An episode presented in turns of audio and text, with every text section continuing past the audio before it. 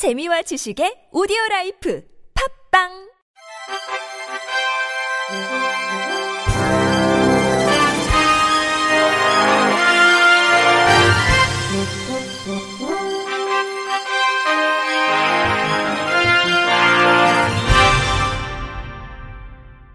청취자 여러분 안녕하십니까? 7월 넷째 주 주간 KBIC 뉴스입니다. 경기도 화성시 장애인 활동 지원 사업 혁신안 시행을 두고 장애인들의 화성시청 점거 농성이 장기화에 돌입했습니다. 경기 장애인 차별 철폐 연대는 지난 20일 오후 점거 농성 중인 화성시청에서 개최한 기자회견을 통해 활동 지원 서비스는 중증 장애인이 자립 생활하며 살아갈 수 있는 가장 기초적인 서비스라며 중증 장애인의 활동 지원 권리를 쟁취할 때까지 계속 투쟁에 나설 뜻을 분명히 했습니다. 특히 서철무 화성시장은 지난 17일 그동안 일부 중증장애인의 활동지원 급여 부정수급 의혹, 가족이 있음에도 임의로 단독 가구를 구성해 지원 시간을 추가로 받는 사례 등 각종 문제점이 발견돼 정책을 개편하게 됐다는 설명과 함께 원안대로 8월 1일부터 혁신안 시행을 밝혔습니다. 이날 기자회견에서 화성 동부장애인 자립생활센터 강북래 소장은 장애인 활동 지원 사업을 중단하는 것은 맞지 않고 문제가 있을 때 행정적으로 처분하면 안 된다면서 모든 장애인을 범죄자로 취급하며 안 그래도 어려운 삶을 살아가는 장애인의 생존권을 대폭 줄이려는 것이 보편적인 정책이냐고 따져 물었습니다. 이어 부모와 가족이 있을 경우 활동 지원 시간을 줄이고 그 공백을 부모와 가족이 책임져야 하냐면서 중앙정부가 지원하는 활동 지원의 부족한 부분을 지자체가 보완하는 것이 돌봄의 사각지대를 줄이는 것이며 시장의 할 일은 활동 지원 서비스를 필요한 사람에게 필요한 만큼 분배하는 것이라고 강조했습니다. 한국장애인재활협회는 지난 6월 한 달간 장애 청년 포럼 회원 및 홈페이지 공지를 통한 설문을 통해 장애 대학생 42명에 대한 감각장애 대학생 온라인 교육 실태 조사를 실시했다고 밝혔습니다. 설문 항목은 코로나19 기간 온라인 강의 참여 여부, 온라인 수강을 참여할 수 없었던 이유, 온라인 강의 참여 시 손쉬운 참여 여부, 화상 강의 수강이 불가능하거나 어려운 점, 화상 강의 내용에 대한 전반적인 이해 정도를 다룬 객관식 다섯 문항과 장애대 학생에게 화상 강의의 제공 시 개선되어야 하는 사항에 관한 주관식 한 개 문항으로 구성됐습니다. 조사 결과 온라인 강의에 참여하지 못한 경우가 9.5%로 온라인 수강을 참여하지 못한 이유는 온라인 강의 진행 일정 사전 공유가 늦은 경우였습니다. 온라인 강의 참여 시 조금의 어려움은 있었지만 참여는 가능했다가 78.9%로 가장 많았고 참여하는데 매번 어려웠다가 10.5%로 나타났습니다. 온라인 강의 참여를 불가능하게 하거나 어렵게 한 요소 중 학습 보조 인력 확보 어려움이 52.6%로 나타났고 질문 소통의 어려움, 텍스트화된 강의 자료 사전 제공 부족 순으로 뒤를 이었습니다. 장애 대학생에게 화상 강의 제공 시 개선돼야 할 사항을 묻는 주관식 답변에는 온라인 강의 품질, 강의 자료 사전 제공, 온라인 강의 프로그램 설치, 강의 보조 인력, 수어 통역, 교수법 등으로 집계됐습니다. 문화체육관광부는 올해부터 한국장애인개발원이 주최하는 제2회 유니버설 디자인 아이디어 공모전에 관광 부문을 신설한다고 밝혔습니다. 이번에 신설된 관광 부문에서는 장애 유무와 연령 등에 관계없이 모두가 관광을 즐길 수 있도록 관광지 관련 시설 디자인과 체계 등에 대한 아이디어를 공모합니다.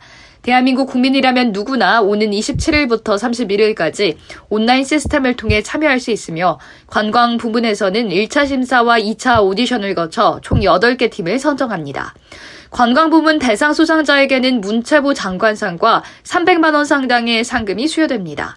시상은 10월 7일 2020년 디자인 코리아 페스티벌에서 진행되며 이날 행사장에는 수상작도 함께 전시됩니다. 서울특별시립 노원시각장애인 복지관은 한국자산관리공사 서울 동부지역본부에서 제작 비용 700만 원과 임직원 및 그 가족들의 자원봉사 활동 등의 지원을 받아 시각장애인을 위한 경제, 금융, 바이러스 및 안전 관련 점자 도서를 제작 보급했다고 밝혔습니다. 이번에 제작된 점자 도서는 오늘부터 제대로 금융 공부, 요즘 애들에게 팝니다. 사람들은 왜 스타벅스로 가는가? 프리드먼은 왜 헬리콥터로 돈을 뿌리자고 했을까? 바이러스 쇼크 등 다섯 종, 총 11권입니다.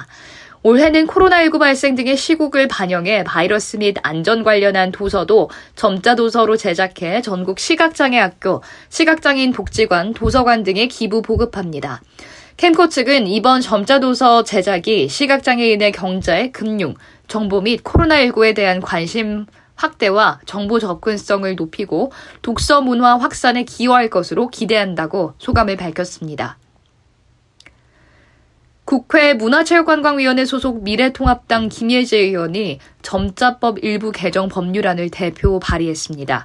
법안은 공공기관 등에서 전자점자를 포함한 점자 문서를 요구받은 현황 및 그 제공 실적을 문화체육관광부 장관에게 제출하도록 하고 장관은 이를 국회 소관 상임위원회에 보고하게 함으로써 공공기관 등에 대한 지도, 감독을 강화하는 내용을 담고 있습니다. 현행법의 공공기관 등은 시각장애인이 요구하는 경우 일반 활자 문서를 동일한 내용의 점자 문서로 제공하도록 하고 있지만 공공기관 등이 점자 문서를 제공하지 않는 사례가 비일비재한 실정으로 최근에는 한 시각장애인이 재판부에 점자 판결문을 요구했다가 점자 변환 기기의 미비를 이유로 거부를 당해서 소송을 제기하기로 했습니다. 김 의원은 시각장애인의 공공기관 발급 문서에 대한 접근성이 너무나 열악하다고 지적했으며 특히 민감한 개인정보가 담긴 민원 문서의 경우 본인이 정확히 이해하고 확인할 수 있도록 점자 문서가 제공돼야 한다고 강조했습니다. 여야 국회의원으로 구성된 연구단체 약자의 눈이 결성됐습니다. 약자의 눈 대표는 더불어민주당 김민석 의원이 연구책임위원은 같은 당 강득구 최혜영 의원이 각각 맡고 미래통합당 김예지 의원 등이 정회원으로 활동할 예정입니다. 약자의 눈의 연구개혁은 포스트 코로나 시대의 경제사회적 고통에 대한 진상조사, 사회적 약자 우선의 안전망 구축을 위한 나라별 비교 연구, 노인, 장애인, 어린이 등의 행복권 실현을 위한 제도, 정책 개발 등입니다. 최근 국회 도서관에서 열린 창립 세미나에서 대구대학교 이동석 교수는 코로나19로 장애 당사자들이 경험한 어려움과 지원 서비스 문제점을 짚은 후 이에 따른 대책을 제안했습니다. 이 교수는 코로나19 시대 장애인 지원 서비스의 원칙을 누구의 기본권도 훼손되지 않고 보호 분리 정책에서 지역사회 삶 지원 정책으로 등으로 정해야 한다고 강조했습니다. 이어 최대 다수의 최대 행복이 아닌 최대 눈물을 흘리는 분들을 닦아줘야 한다고 주장하며 시장에서 소외될 수밖에 없는 사람들에게는 정부에 의한 마스크, 방역 물품 분배가 이루어져야 하고 만약 시장 방식을 고수해야 할 경우 장애인과 고령층에 한정한 가게 개방 시간을 운영하거나 우선 제공 서비스를 실시해야 할 것이라고 말했습니다. 한국장애인재단이 시각장애 아동을 위한 교과서 속 자연, 과학을 들려줄 목소리 봉사단 드림보이스 서포터즈를 모집합니다. 드림보이스는 시각장애 아동의 문화 접근성 향상을 위한 맞춤형 오디오북을 제작해 보급하는 사업으로 올해는 2018년부터 개정된 초등학교 3, 4학년 교과서 속 자연, 과학 참고 도서 20권을 오디오북으로 제작할 예정입니다. 서포터즈 주요 활동으로는 3, 4학년도 교과서 속 자연, 과학 참고 도서 20권을 낭독할 것으로 활동 기간은 8월 31일부터 12월 31일까지 약 4개월입니다.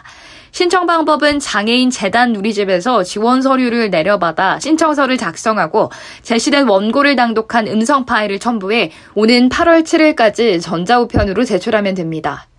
이상으로 7월 넷째 주 주간 KBIC 뉴스를 마칩니다. 지금까지 제작의 이창훈, 진행의 유정진이었습니다. 고맙습니다. KBIC.